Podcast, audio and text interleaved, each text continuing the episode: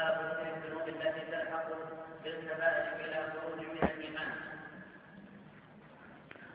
وهذا الباب اشاره من ابي عبيد الى ان الكبائر ايش؟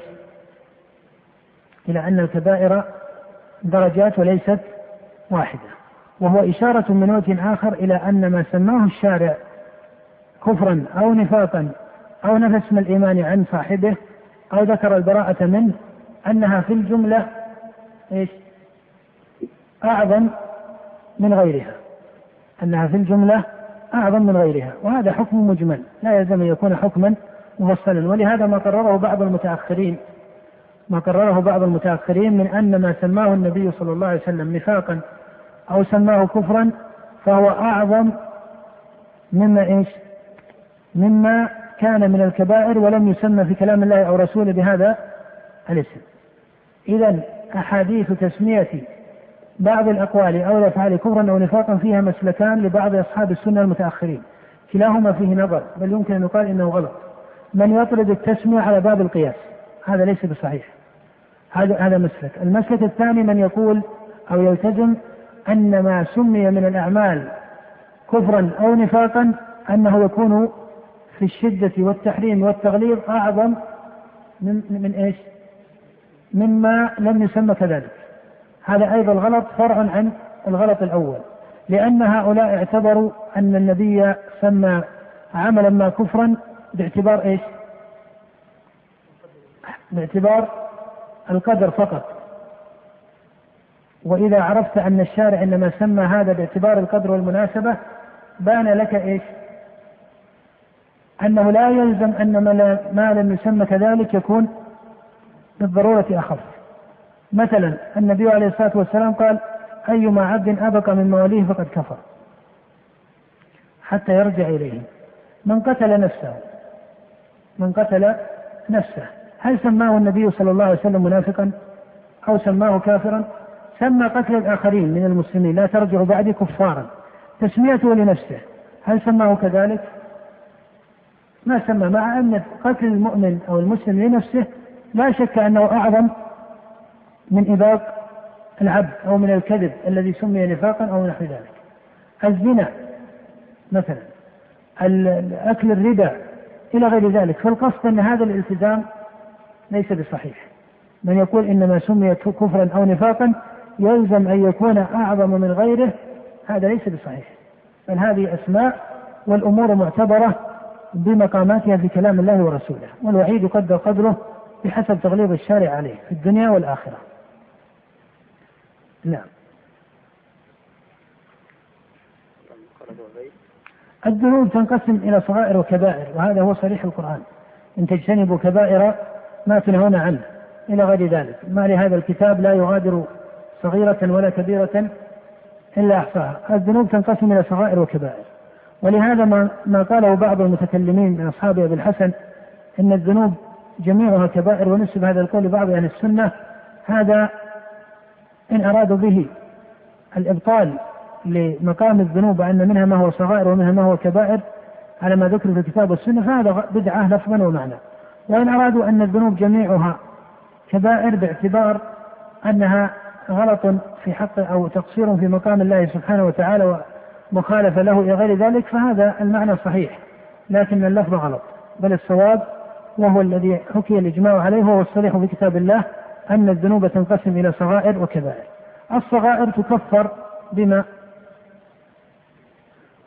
تكفر بأمور مضطردة، ومن أهمها ترك الكبائر وبمحض المغفرة وغير ذلك، هذه مسألة بينة، وبأحد الأعمال الصالحة. بقي الكلام في الكبائر. الكبائر تكفر بالتوبة، وهذا إجماع أن التوبة تكفر الكبائر كما أنها تكفر ما هو أشد من ذلك وهو الكفر والشرك. لكن بقي: هل الكبائر تكفر بالتوبة فقط أم أنها قد تكفر بغير ذلك؟ هنا مقامان: المقام الأول مقام الموافاة، والمقام الثاني مقام الجزاء. ماذا يقصد بالموافاة؟ أي موافاة العبد لربه بكبيرته. وأما مقام الجزاء فقد اتفق أهل السنة متقدموهم ومتأخرهم على أن أصحاب الكبائر قد يغفر لما هو منهم، أو بل العبارة الصريحة أن تقول اتفق أهل السنة على أن أصحاب الكبائر تحت المشيئة، وقد أجمع السلف وأئمة السنة على أن طائفة من أهل الكبائر يعذبون وأن طائفة أخرى يغفر لهم، وهذا هو الفرق بين مذهب السلف وبين مذهب المرجئة الواقفة كأبي الحسن وجمهور أصحابه. المرجئة الواقفة ماذا يقولون؟ يقولون إن أهل الكبائر تحت المشيئة، لكن قد يغفر لجميعهم وقد يعذب جميعهم ثم يخرجون إلى الجنة، وقد يغفر لطائفة وتعذب طائفة، ويقول غلاتهم قد يعذب الأكثر حسنات ويغفر للأكثر سيئات، هذا قول غلاتهم. هذا ما يسمى بقول المرجئة الواقفة. بل الصواب أن من تحت المشيئة مع القطع أن طائفة تعذب، وهذا حديث الشفاعة الصريحة المتواترة، والقطع أن طائفة لا تعذب بل يغفر لها إما بمحض مغفرة الله أو بشفاعة النبي أو نحو ذلك. فهذا إجماع نص عليه شيخ الإسلام وغيره عند السلف، وهو الفرق بين قولهم وبين قول المرجئة الواقفة. المقصود أن الكبائر بما تكفر بالتوبة، باعتبار المجازات عند الله قد يغفرها الله مغفرة محضة أو بشفاعة النبي أو غيره. ولكن باعتبار الموافاة، هل كل من لم يتب من كبيرته يقال إنه يوافي ربه بالكبيرة ثم قد يغفر الله له وقد يعذبه، أم أن هذه الكبيرة قد تغفر ولا يوافي العبد بها ربه بغير التوبة؟ أيهما؟ المشهور في تقرير كثير من متأخر أهل السنة ويحكون الإجماع عليه الأول، حتى إن ابن عبد البر مع إمامته وجلالته وتحقيقه يحكي الإجماع على ما هو من ذلك. والصواب أن الذي دلت عليه الدلائل وانتصره الإمام ابن تيمية الثاني، وهو أن الكبيرة قد لا يوافي العبد بها ربه وإن كان لم يتب منها. قال: وعقوبة الذنب والموافاة به تسقط بالتوبة بالإجماع، ولكن قد تكفر الكبيرة بغير التوبة. ما هي الأمور التي تكفر أو قد تكفر بها الكبائر؟ الحسنات الماحية، ويراد بها الأعمال الصالحة كالصلاة والجهاد والحج وأمثال ذلك. هنا سؤال: المعروف في كلام أهل السنة المتأخرين، وحكى ابن عبد البر الإجماع عليه في التمهيد وغيره، قال: أجمع أهل العلم على أن المراد بتكفير الصلاة والحج والجهاد وأمثالها أنها تكفر الصغائر. هذا الإجماع إذا أريد به الاضطراد، أي أن الاضطراد إنما هو في تكفير الصغائر، فهو صحيح. إذا أريد به أن الذي يضطرد تكفيره بالأعمال الصالحة كالصلاة هو الصغائر، إذا أريد هذا المراد هو إجماع صحيح. أما إذا أريد به أن الأعمال الصالحة كالصلاة لا يمكن أن تكفر كبيرة من الكبائر، وأن الإجماع على ذلك، فهذا الجزم غير صحيح. أليس الله سبحانه وتعالى يغفر الكبيرة للعبد وإن لم يتب منها، وليس إنما بمحض رحمته وسعة فضله؟ فمن باب أولى إذا اقترن بها سبب من العبد وهو أعمال صالحة. والنبي تكلم بكلام لا يفقه في اللسان العربي إلا على مراد. النبي عليه الصلاة والسلام يقول: من أتى هذا البيت فلم يرفث ولم يفسق رجع من ذنوبه كيوم ولدته أمه. إذا جاء البيت رجل صالح في جمهور أمره على التمسك بالسنة والشريعة والحدود وما إلى ذلك، ولكن عرضت له كبيرة وحقق الحج تحقيقا تاما أو تحقيقا فاضلا وتقرب إلى الله رغبا ورهبا، هل يمكن أن يقال إن من إجماع أهل السنة والجماعة أن هذا يوافي ربه بالكبيرة وأن الحج لا يمكن أن يغفر به؟ هذا يمكن أو لا يمكن؟ لا يمكن هذا الجزم، هذا تكلف، وهذا فيه قدر من الزيادة في الجزم بأحكام الله سبحانه وتعالى وبإحكام نبيه عليه الصلاة والسلام. ألست ترى أن عمرو بن العاص كما ثبت في الصحيح من حديث عبد الرحمن بن شماسة، لما جاء عمرو بن العاص إلى النبي صلى الله عليه وسلم مبايعا على الإسلام وبسط يده لمبايعة النبي صلى الله عليه وسلم، قال عمرو: فقبضت يدي، فقال النبي: ما لك يا عمرو؟ قال: أردت أن أشترط. قال: تشترط ماذا؟ قلت: أشترط أن يغفر لي. ماذا قال عليه الصلاة والسلام؟ هل كان عمرو يتكلم عن الصغائر؟ وهل كان في قاموس الجاهليين صغائر؟ كان يتكلم عن الجرائم، يتكلم عن الكبائر، يتكلم عن الموبقات. قال له عليه الصلاة والسلام: يا عمر، أما علمت أن الإسلام يهدم، وفي وجه من الرواية يجب ما كان قبله، وأن الحج يهدم ما كان قبله، وأن الهجرة تهدم ما كان قبلها، فمن الذي يستطيع أن يقول الحج لا يمكن أن يكفر كبيرة؟ الغلط، وهو المذهب المنضبط عند السلف. نعم، السلف يقولون الذي يطرد التكفير به هو إيش؟ الذي يطرد التكفير به، لا، في الأول التوبة. سمت من تاب من كبيرة تاب الله عليه. هل يقال إن الحسنات يطرد التكفير بها؟ بمعنى أن من صلى الصلوات الخمس أو صام رمضان أو حج البيت، هل يقال إن هذا تكفر كبائر ولا يحتاج إلى توبة؟ هذا القول ما قاله واحد من السلف. ونعم، حكاية الإجماع على هذا النفي صحيحة، إنما الذي يغلط وهو الذي غلطه شيخ الإسلام رحمه الله. ومن العجب أن من يعظمون شيخ الإسلام ما انتصروا لقوله في هذه المسألة وقالوا إنه خالف ما هو مشهور عند السلف. لم يخالف ما هو مشهور، بل قال ما هو معلوم بالشرع والعقل في مثل هذا القول. الذي أراد شيخ الإسلام، وهو ظاهر النصوص النبوية والقرآنية، أن الأعمال الصالحة الكبرى كأركان الإسلام وكالحج وكالجهاد وكالهجرة قد تكفر ما هو من إيش؟ الكبائر، وإن كان لا يلزم ماذا؟ الاضطراد، كما يلزم ذلك في التوبة. هذا هو الفرق. فهنا فرق بين أن تقول إن التوبة مكفر وبين أن تقول الحسنات مكفرة. التوبة تكفر اضطرادا، فكل من تاب تاب الله عليه. أما الأعمال الصالحة فهل يقال إنها تكفر الكبائر؟ يقال الإطلاق إثباتا ونفيا، إيش؟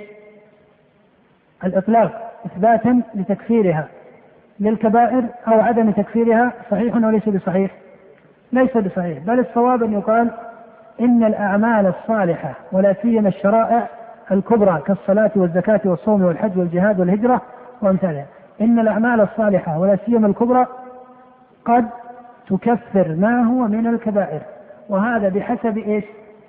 بحسب تحقيقها وبحسب حال صاحب الكبيرة. ففرق بين من أدى الحج أداء يسيرا ونقص منه قدرا كثيرا وهو عليه جرائر من الكبائر، وبين من أدى الحج على التحقيق وليس عليه إلا أفراد من الكبائر فعلها على تخوف. الحال الأول كحال الثاني. إذا ما النتيجة؟ هل نقول إن الأعمال الصالحة ولا سيما الكبرى تكفر الكبائر، أو نقول إنها قد تكفر ما هو من الكبائر؟ الثاني. فينقيل متى نعلم؟ قيل لا يلزم أن نعلم. الذي يعلم من؟ الله سبحانه وتعالى. فإن قال قائل فإنه يريد أن يعلم حتى هل يتوب ولا يتوب، قيل التوبة واجبة في الحالين، التوبة واجبة في الحالين. يعني إذا قيل إنها قد تكفر لا يعني ذلك إسقاط التوبة. ولهذا مع هذا التقرير فإنه يقال إن التوبة إيش؟ واجبة. والنبي قال كما أسلفت: رجع من ذنوبك يوم ولدته أمه. كيف تقول إن هذا خاص بالصغائر؟ والنبي يقول في الصلوات الخمس كما أرأيتم لو أن نهرا لباب أحدكم. وهذا هو قاعدة القرآن، أليس الله يقول إن الحسنات يذهبن السيئات؟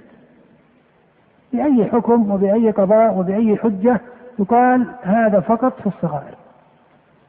الفضل الله سبحانه وتعالى واسع، وهذه أسباب شرعية تدفع غضب الرب، والتوبة ليس إلا سبب من الأسباب الشرعية، وكذلك هذا من الأسباب الشرعية، تعظيم لحرمات الله ولشرعه قد يدفع ويسقط عقوبة الكبائر والموافاة بها، وإن كان العبد لا يلزم أن يعلم ذلك. فهذا هو الصواب في هذه المسألة، أن الكبائر قد تكفر بالحسنات إلى غير ذلك. فإن قيل فإن النبي صلى الله عليه وسلم قال الصلوات الخمس، وهذا حديث صحيح عن أبي هريرة: الصلوات الخمس الجمعة إلى الجمعة كفارة لما بينهما إذا اجتنبت الكبائر وأخذ الكبائر. ما الجواب؟ قيل الرسول عليه الصلاة والسلام هنا يذكر التكفير الاضطرادي أو العارض؟ أيهما؟ الاضطرادي، والذي ذكرناه في تكفير الأعمال الصالحة للكبائر أيهما؟ العارض. ولهذا قال الصلوات الخمس والجمعة إلى الجمعة كفارة لما بينهما. هذا اضطراد وليس اضطرادا، هذا اضطراد. فإذا الأعمال الصالحة إذا أريد الاضطراد فهي تكفر الصغائر، وإذا أريد العروض بحسب فضل الله وحكمته وعدله فإنها قد تكفر ما هو من الكبائر، قد تكفر ما هو من الكبائر، وإن كان هذا لا يلزم أن يضطرد. وهنا أنبه إلى أن من حكى عن شيخ الإسلام ابن تيمية أنه يقول إن الأعمال الصالحة كالصلاة تكفر الكبائر كما تكفرها التوبة على الإطلاق فهذا غلط عليه وعدم فقه لقوله، وهذا لا شك أنه مخالف للإجماع، هذا مخالف للإجماع. وإنما الصواب أن هذه قاعدة الله أعلم بما يترتب على العباد، هذا كله يؤمن به على عدل الله وفضله ورحمته، وإلا فالله يقول إن الحسنات يذهبن السيئات، والحسنات هنا الكبار والسيئات هي الكبار، وإن دخلت فيها الصغائر فإن الكبائر ليس أولى منها بالدخول. نعم.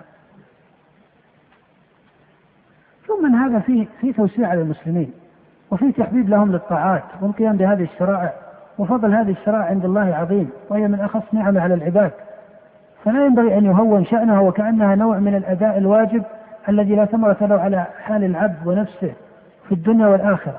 بل الله يقول إن الصلاة تنهى عن الفحشاء والمنكر، وهذا كأنه إشارة إلى أن صاحب المنكر ينقطع بالصلاة عنها، ومن جملة انقطاعه أنه يباعد عنها، وإذا بعد عنها فإن هذا وجه من أوجه مغفرة الله سبحانه وتعالى، فهذا وجه من أوجه مغفرة. شيخ الإسلام على كل حال بسط هذه المسألة في المجلد 7 والعاشر وفي رسالته رفع الملام عن الأئمة الأعلام، بل ذكر ما هو أقل من هذا. قال دعاء المسلم لأخيه بظاهر الغيب، المصائب المكفرة قد تكفر أحيانا بعض المقارنات لها من الذنوب إلى غير ذلك، فمذهبه في هذا مذهب محقق وليس مذهبا غلطا، ولا يعارض قولا للسلف، فضلا عن كونه يعارض قولا في أو آية في كتاب الله وحديثا عن النبي.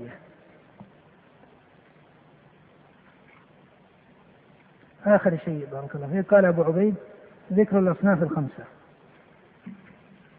قال رحمه الله تعالى ذكر الأصناف الخمسة الذين يعني في السابق هنا بذكر من عندهم قدر من الفضيلة من مرجئة الفقهاء وما عندهم من الاستدلال، ثم ذكر الأقوال المغلظة من أقوال المرجئة وأقوال الوعيدية على 5 أقوال. نعم. قال ذكر الأصناف الخمسة الذين تركنا صفاتهم في صدر كتابنا هذا من تكلم في الإيمان هم الجهمية أتباع جهم بن صفوان، وهذا يقول الإيمان المعرفة وتقدم، وهذا رجل من أئمة الضلال والشر والبدع في الإسلام، وقد أجمع السلف على ذمه وذهب طائفة إلى تكفيره، وهو يقول إن الإيمان والمعرفة، وتنسب الجهمية إليه في باب الصفات.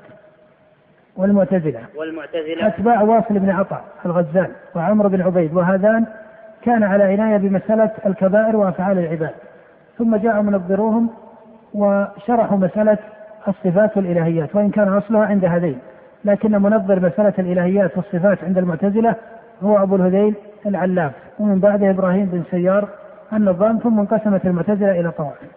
والإباضية أتباع عبد الله بن إباض المرجئ المقاعس، وهذه هي الفرقة التي بقيت من فرق الخوارج، وهم في الجملة أخف فرق الخوارج، وإن كانوا يقولون بأن صاحب الكبيرة مخلد في النار، وهو في الدنيا عندهم يسمى كافرا كفر نعمة.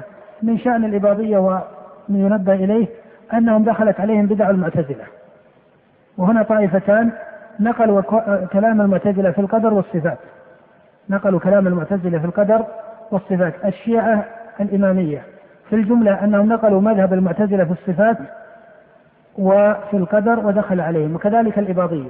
لما؟ لأن الشيعة ليسوا أهل نظر، ومسألة القدر والصفات مسألة عقلية نظرية، إما أن تؤخذ بالآثار كما هو طريق السلف، أو تؤخذ بإيش؟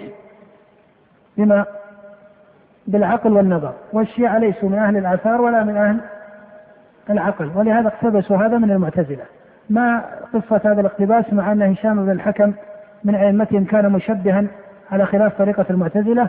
قصة هذا أن المعتزلة بدأت بصرية، ثم ظهر نوع من المعتزلة في بغداد. المعتزلة البغداديون تشيعوا وانتصروا لفضيلة علي بن أبي طالب، فقاربتهم الشيعة، وحصل بين الشيعة والمعتزلة لشأن الانتصار لعلي بن أبي طالب في القتال، وأنه أفضل من غيره، حتى فضله من المعتزلة على أبي بكر وعمر أو ما إلى ذلك من أوجه العناية بشأن علي. حصل اندماج بين المعتزلة وبين الشيعة وخاصة المعتزلة البغدادية، فأخذت الشيعة عنهم مسألة القدر بتفاصيلها وسيطولها. ترى بعض أئمة الشيعة النظار أو من يريد أن ينظر إذا ذكروا هذا الباب باب القدر والصفات دخلوا في العقليات وعلم الكلام والمنطق وما إلى ذلك، هذا ليس لهم فيه كبير علم، هذا كله نقل من أئمة المعتزلة وتلخيص من كتبهم. ومثل الإباضية أصبحوا في الجملة يقولون بقول المعتزلة في الصفات. نعم. قال والصفرية والفضل، هذان طائفتان من الخوارج لا قيمة لهما وهلكا في الدهر. نعم. فقالت الجهمية الإيمان معرفة، هذا واضح. قال وكل هذه الأصناف، قال وكل هذه الأصناف يكسر قولهم ما وصفنا به، أي يفسد قول، أي يفسد ما يقولون. نعم.